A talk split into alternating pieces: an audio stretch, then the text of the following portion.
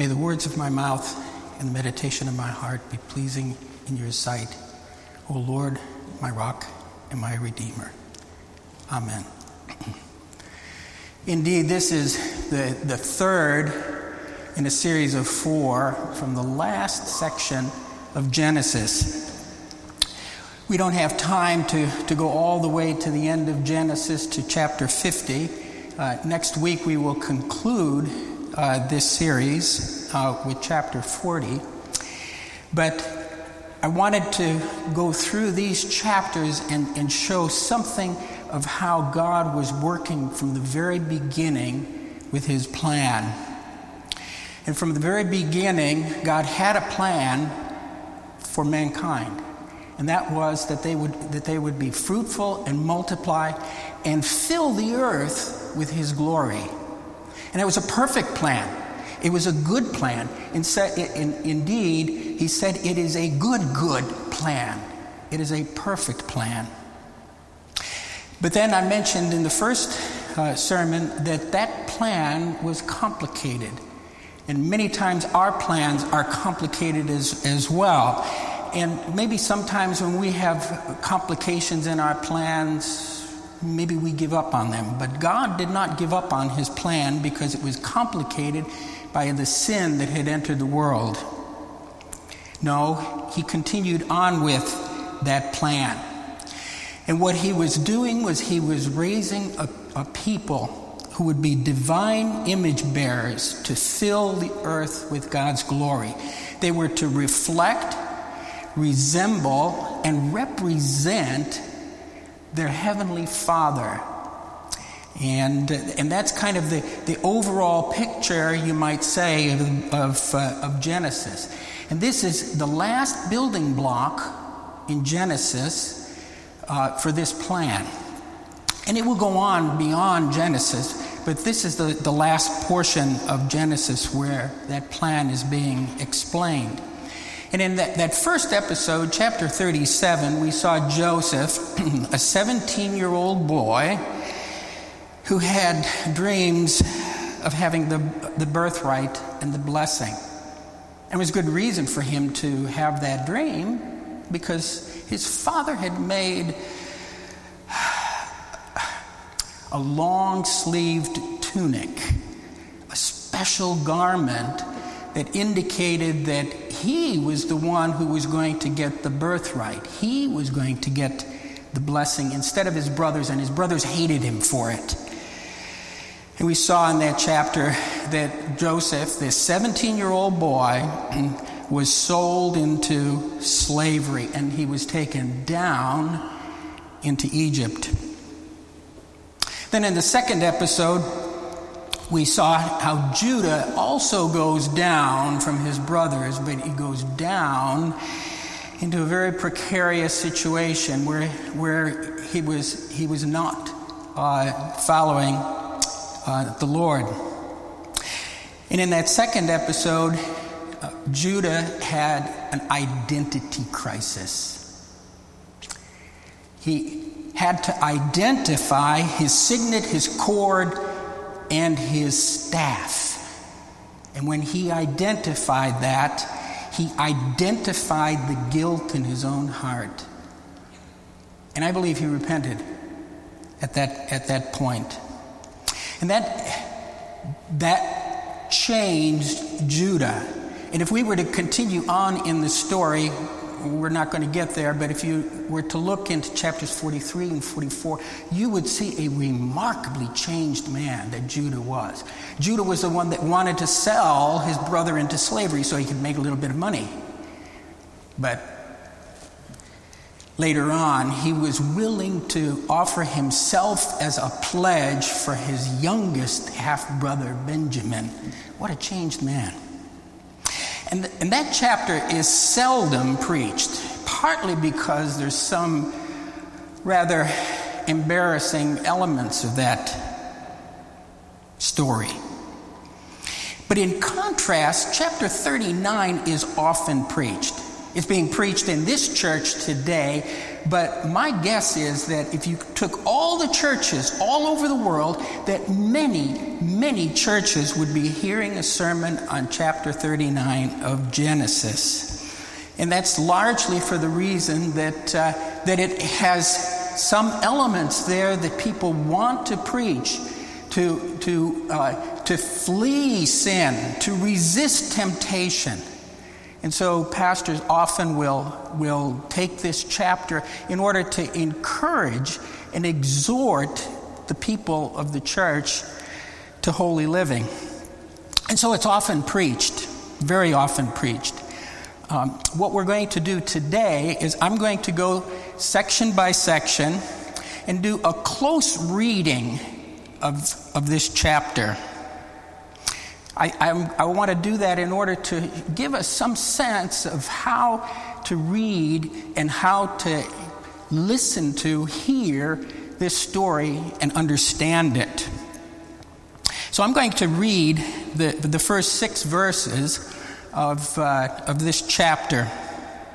It says, Now Joseph had been brought down to Egypt, and Potiphar, of office of Pharaoh, the chief of the guard, an Egyptian, had, had bought him from the hand of the Ishmaelites who had brought him down there. The Lord was with Joseph, and he became a successful man, and he was in the house of his Egyptian master. His master saw that the Lord was with him, and that the Lord caused all that he did to succeed in his hand. So Joseph found favor in his eyes and attended him, and he made him overseer of his house and put in his hand all that he had. From the time that he had made him overseer in his house and over all that he had, the Lord blessed the Egyptian's house for Joseph's sake. The blessing of the Lord was on all that he had in house and field.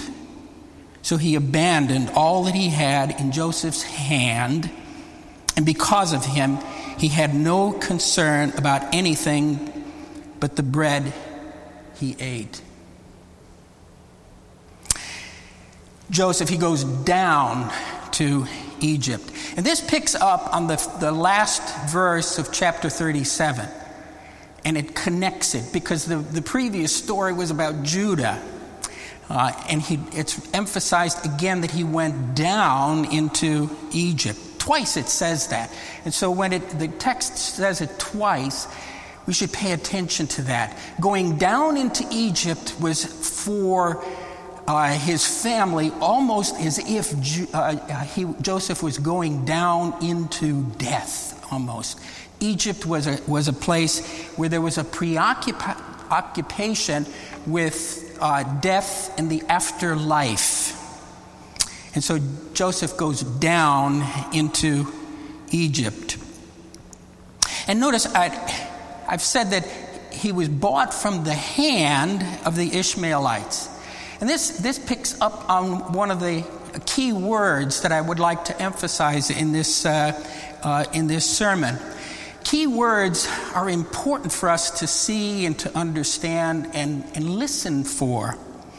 Uh, maybe over the last 50 years or so, many, many uh, Bible teachers and scholars have been applying literary methods to understanding God's Word. And one of them is key words, words that bind together a particular section uh, of, of Scripture.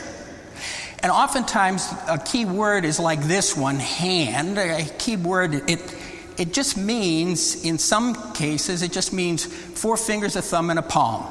That's it. Uh, but hand can mean so much more than just four fingers, a uh, thumb, and a palm.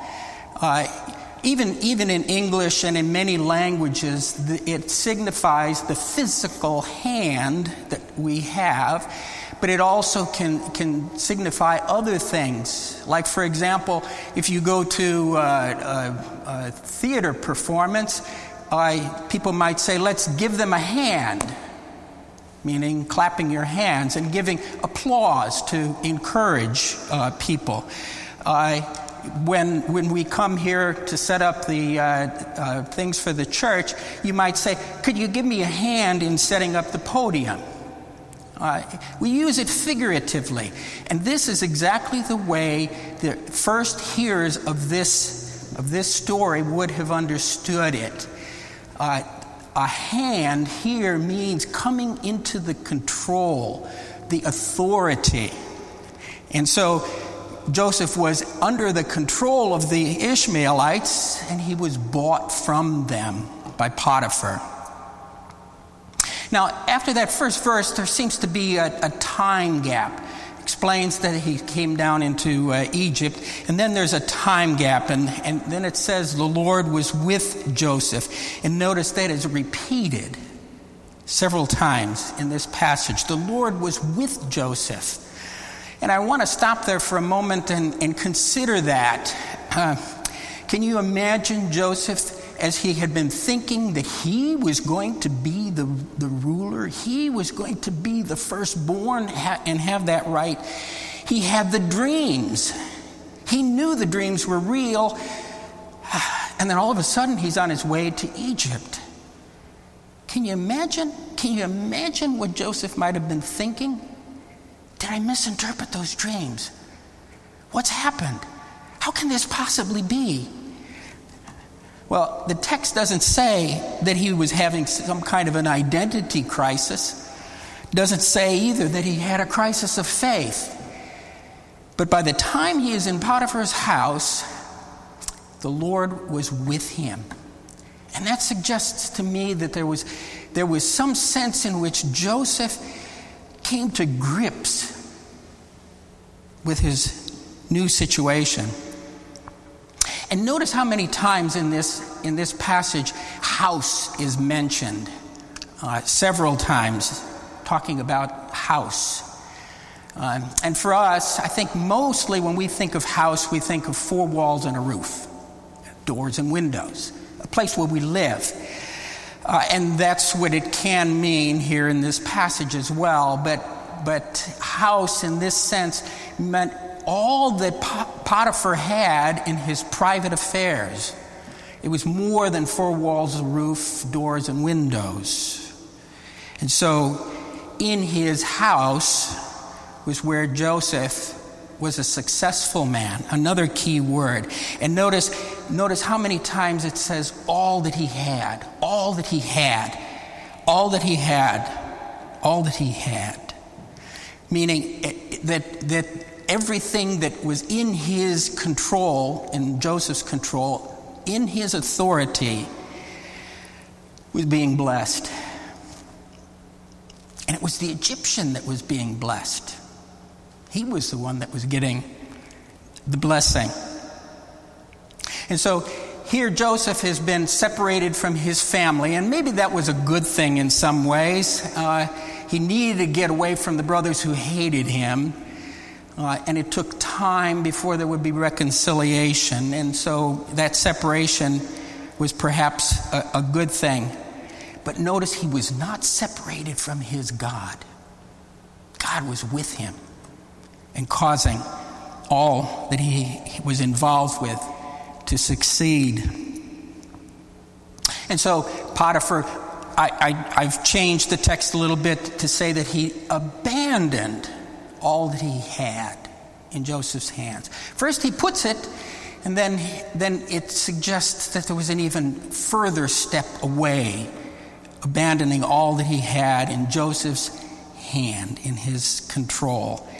And he had no concern about anything but the food or the bread that he ate. I'll explain a little more about what that might mean. But let's go on to the, to the next section, verse 7, seven or the end of verse 6 and 7 to, to 10. And it says, Now Joseph was handsome in form and appearance. And after a time, his master's wife cast her eyes on Joseph and said, Lie with me. But he refused and said to his master's wife, Behold, because of me, my master has no concern about anything in this house, and he has put all that he has in my hand. He is not greater in this house than I am, nor has he kept back anything from me except you, because you are his wife. How then can I do this great wickedness and sin against God? And as she spoke to Joseph day after day, he would not listen to her to lie beside her or to be with her. It's a rare physical description of a, a biblical character that he was handsome in form and, and appearance.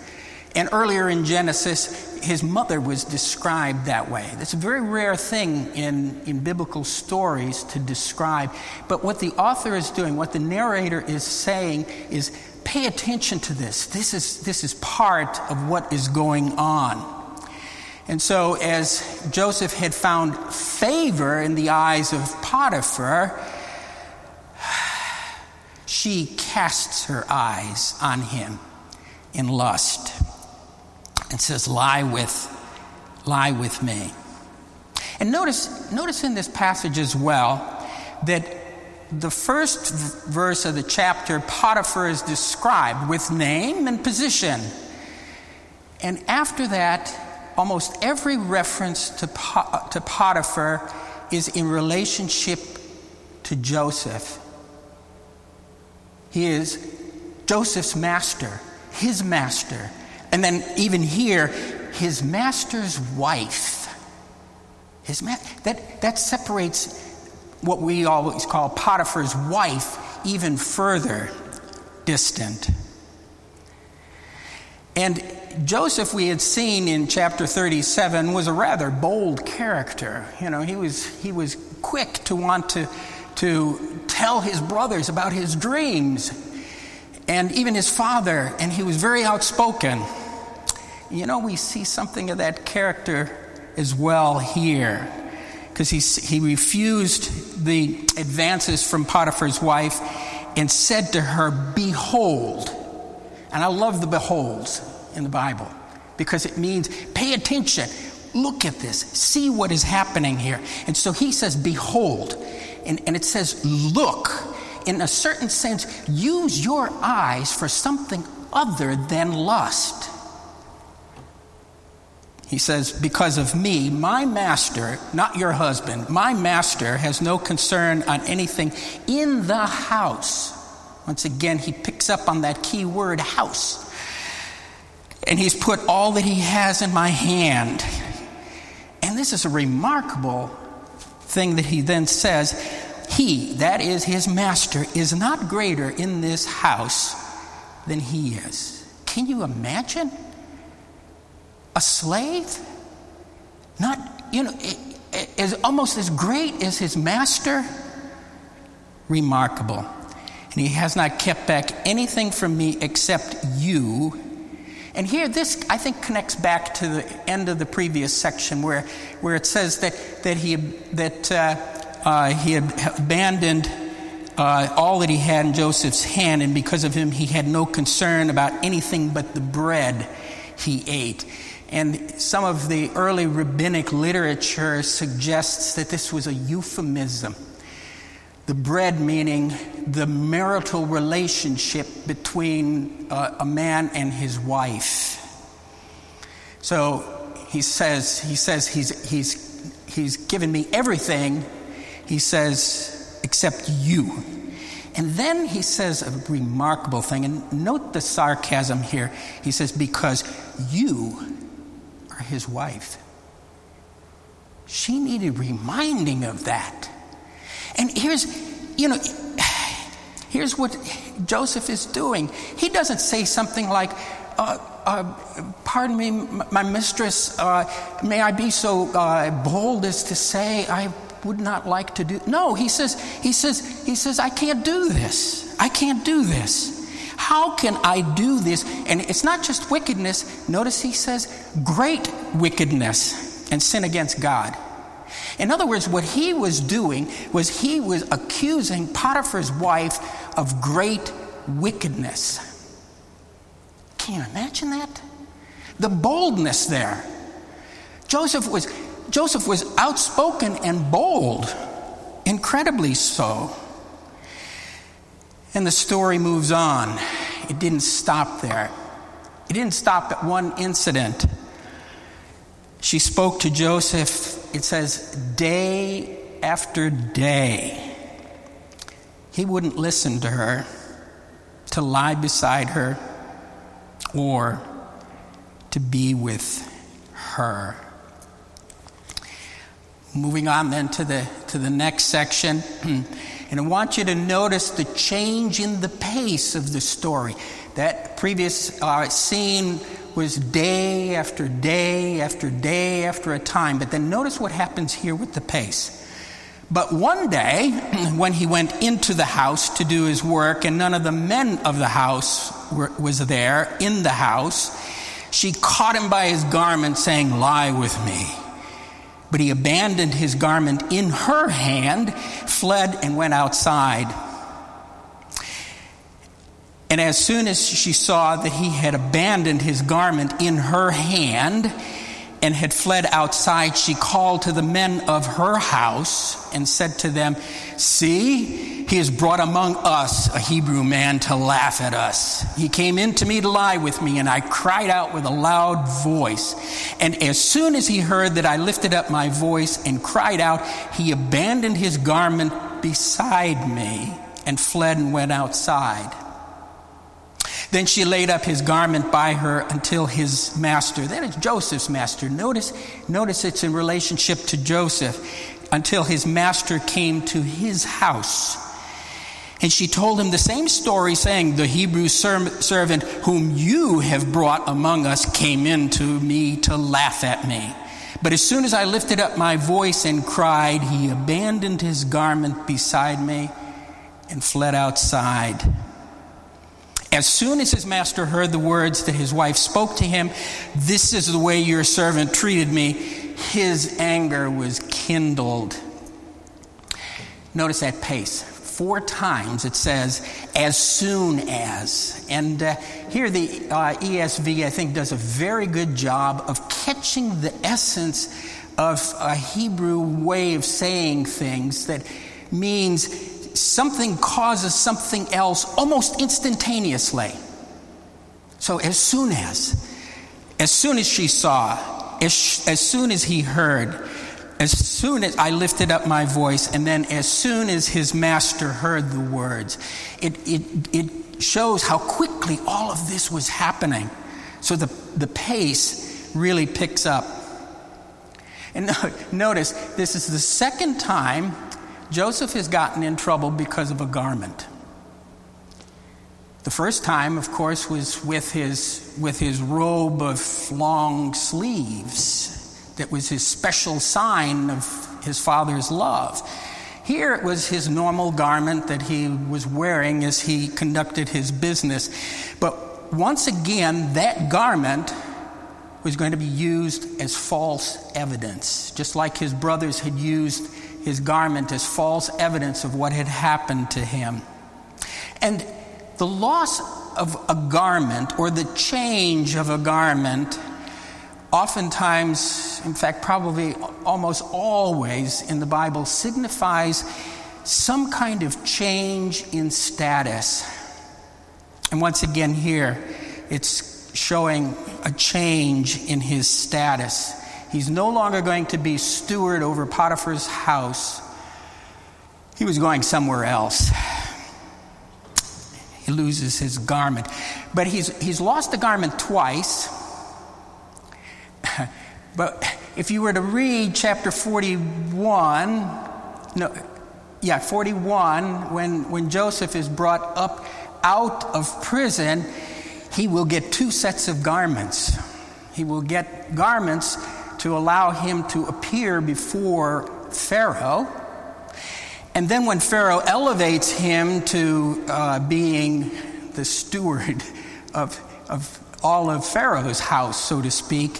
He will be given fine linen clothes to wear. So the change in clothes signifies a change in, in status. And now, Potiphar's wife, Potiphar's wife needed witnesses. So she calls the men, uh, and it says the men of her house. And this sort of suggests that there was a separate group of people, maybe a separate part of the whole estate, that was under her control. And so she calls the men of her house.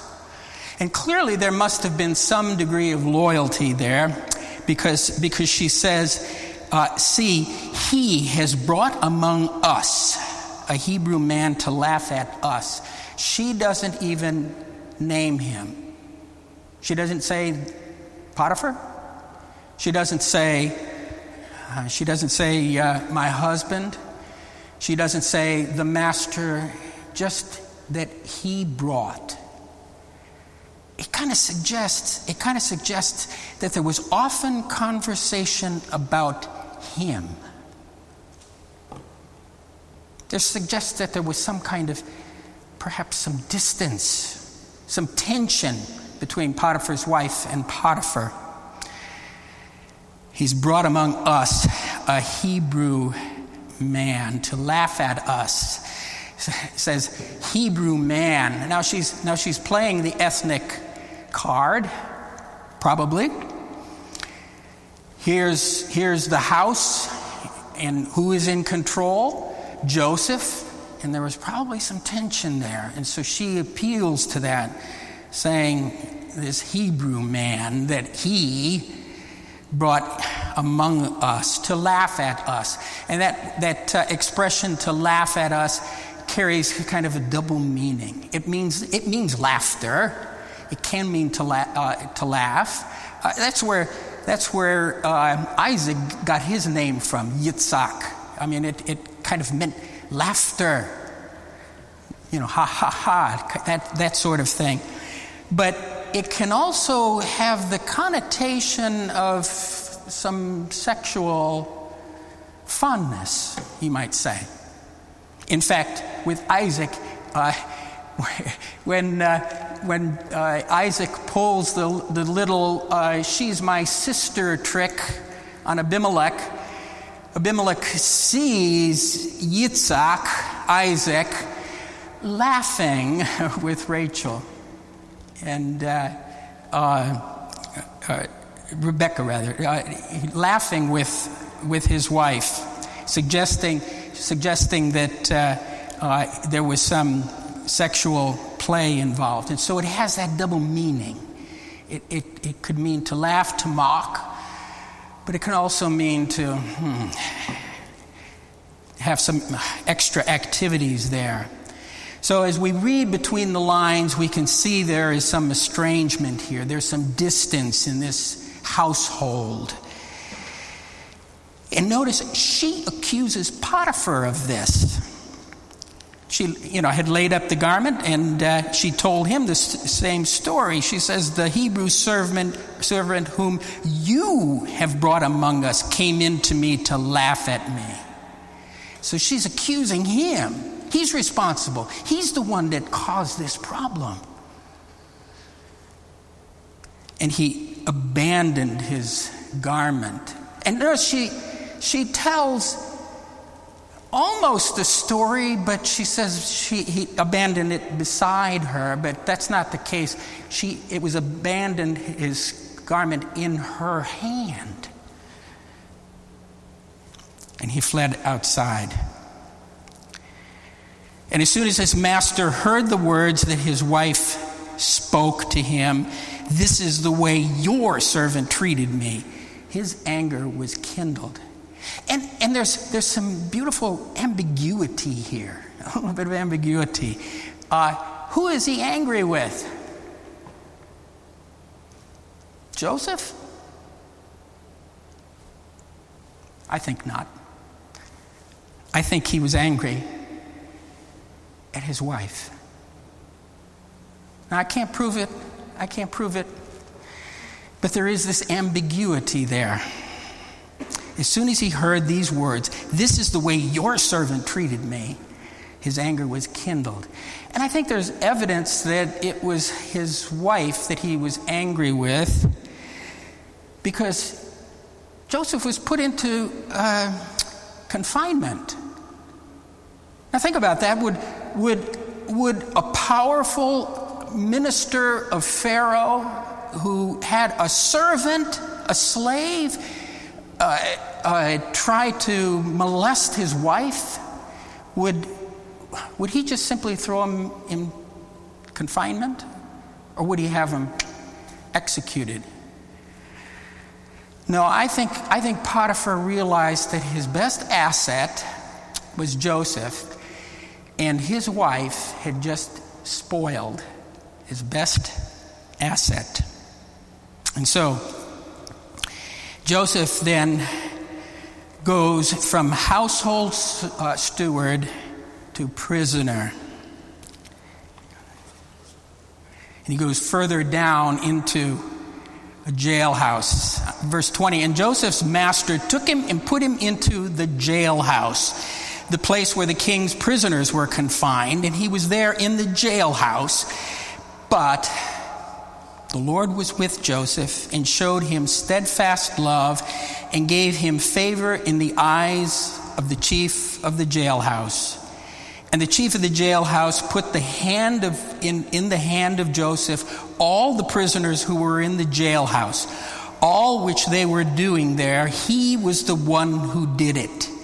The chief of the jailhouse paid no attention to all of that which was in Joseph's hand, because the Lord was with him. And whatever he did, the Lord made it succeed. This is almost a mirror image of, of the, of the first ep- part of this episode. Uh, and you can, you can see it as well in, the, in the, uh, the, the, words that are used. I've changed, um, almost all translations say something like prison or dungeon. Uh, but, the, but the expression contains the word house so that the original hearers of this story would have heard that word house once again. And so uh, one or two translations say dungeon house, which is, which is okay. It preserves that key word. But I've chosen to, to say jailhouse. And when I checked uh, a dictionary, it said that this is an American English expression jailhouse and I realized that I realized that that uh, uh, this congregation is not full of Americans, but other people.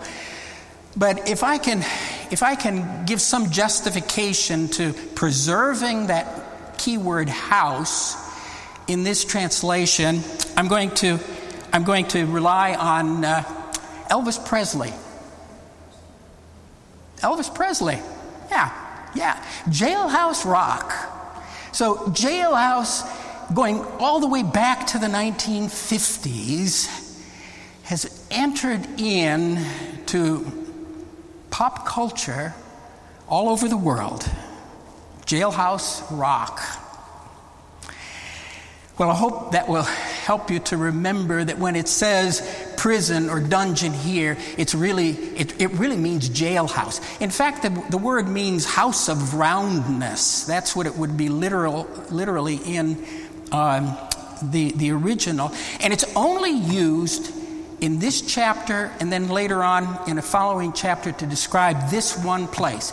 Nowhere else in Scripture is that house of roundness expression used. And so you can see that the, that the narrator is wanting to repeat that word house once again. Once again, favor in the eyes of someone. All that was in Joseph's hand, and the Lord made him succeed. Well, what do we make of these key words? I believe the original hearers of this story would have clearly heard these key words and been, been able to come to some sense of what they mean. And on, on one level, on one level, the house is talking about a place. So wherever Joseph was, whether it was in Potiphar's house or in the jailhouse, the Lord was with him. And what of the scope? What of the scope? All, everything, all. No part of Joseph's life was untouched by the Lord's presence and his providence. And the means? The hand. The Lord worked through Joseph's ordinary work and responsibilities. And the evidence? Success and blessing. The presence of the Lord was observed in the eyes of others. So I'm, I'm sure that the original hearers of this story would have, would have caught these little nuances. Oh, and what about the, what about the garment? They would, have, they would have heard long portions of this story, not just chapter 39. When, when these stories, when, when this was uh, told to people originally, they would have probably listened through the whole of Genesis at one time, and so that garment would have connected it to other garment stories where the, the, the right and the blessing of the firstborn was at issue. And so I think they would have, they would have seen that connection. So, Joseph is becoming a divine image bearer, reflecting, resembling, and representing his heavenly father. He's lost connection with his earthly father, but he had strong connection with his heavenly father. So, how would the first hearers of this story understood the whole of it? I am confident that the original hearers would have heard all of these details and the key words of the story and understood that the Lord had a plan for them. Despite the adversity, despite the persecution, despite oppression, despite false accusations and prejudices, the Lord had been with them the people of Israel, was with them and would be with them. The Lord was prepared to redeem them from slavery in Egypt and bring them into the land promised to their father Abraham. And as we've already heard in this service, Abraham, Abraham was given another promise that that through him all the families of the earth would be blessed. And we see a, a hint of this in the blessing that Potiphar had through the work that the Lord was doing through Joseph. Now, to be sure, the original hearers were to resist temptation and flee sin. After all, the Lord wanted them to be holy as He was holy. They were also to become bearers of the divine image, rep- reflecting, resembling, and representing their heavenly Father.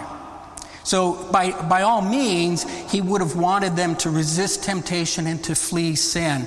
But they would have understood that this was all part of a much greater plan a plan to defeat Satan and sin through the seed that was promised to Eve, the one who would later be called the Anointed One, the Messiah. And then down through the centuries, more details of this the Lord's plan would become evident. The Lord indeed freed the people of Israel from slavery. The Lord brought them to the promised land. The Lord conquered the land for them and gave it to them as an inheritance. And there would be a king from the line of Judah, and that king's name would be David.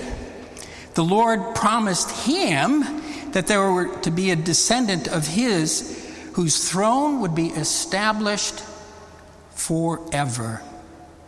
That son of David, we know, was given the name Jesus. and known as the Anointed One, the Messiah, the Christ. This Jesus defeated sin and Satan and, and had victory over death and is now seated at the right hand of God the Father.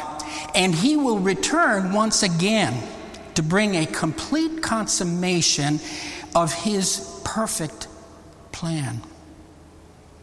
But we are, we are reminded of what Jesus promised his disciples. he doesn't promise a life of material wealth or worldly pleasures, momentary happiness, he doesn't promise. But he does promise blessing.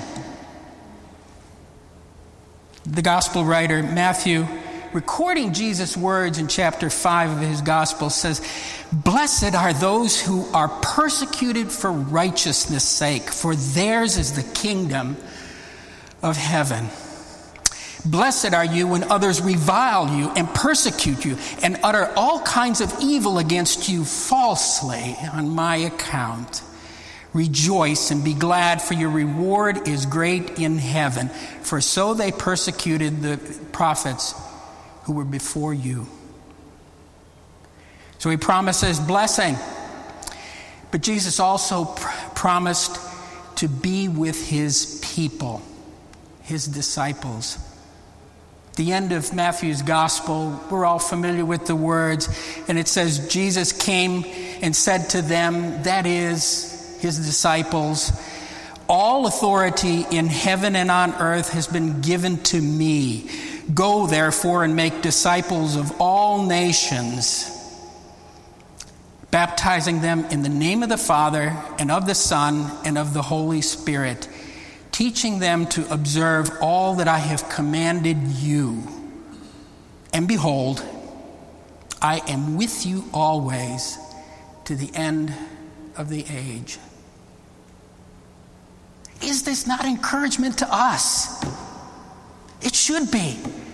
It must, this story, uh, 30, chapter 39, must have been an encouragement to the people of Israel who had been in captivity, looking forward to when, when the Lord Himself was going to rescue them from captivity. And, and we know that Jesus defeated that enemy. And, but are we not looking forward to Him coming back again? Sometimes it seems like it's not happening, as it must have seemed to Joseph. When am I ever going to get out of this place? When am I ever going to really experience that blessing for myself?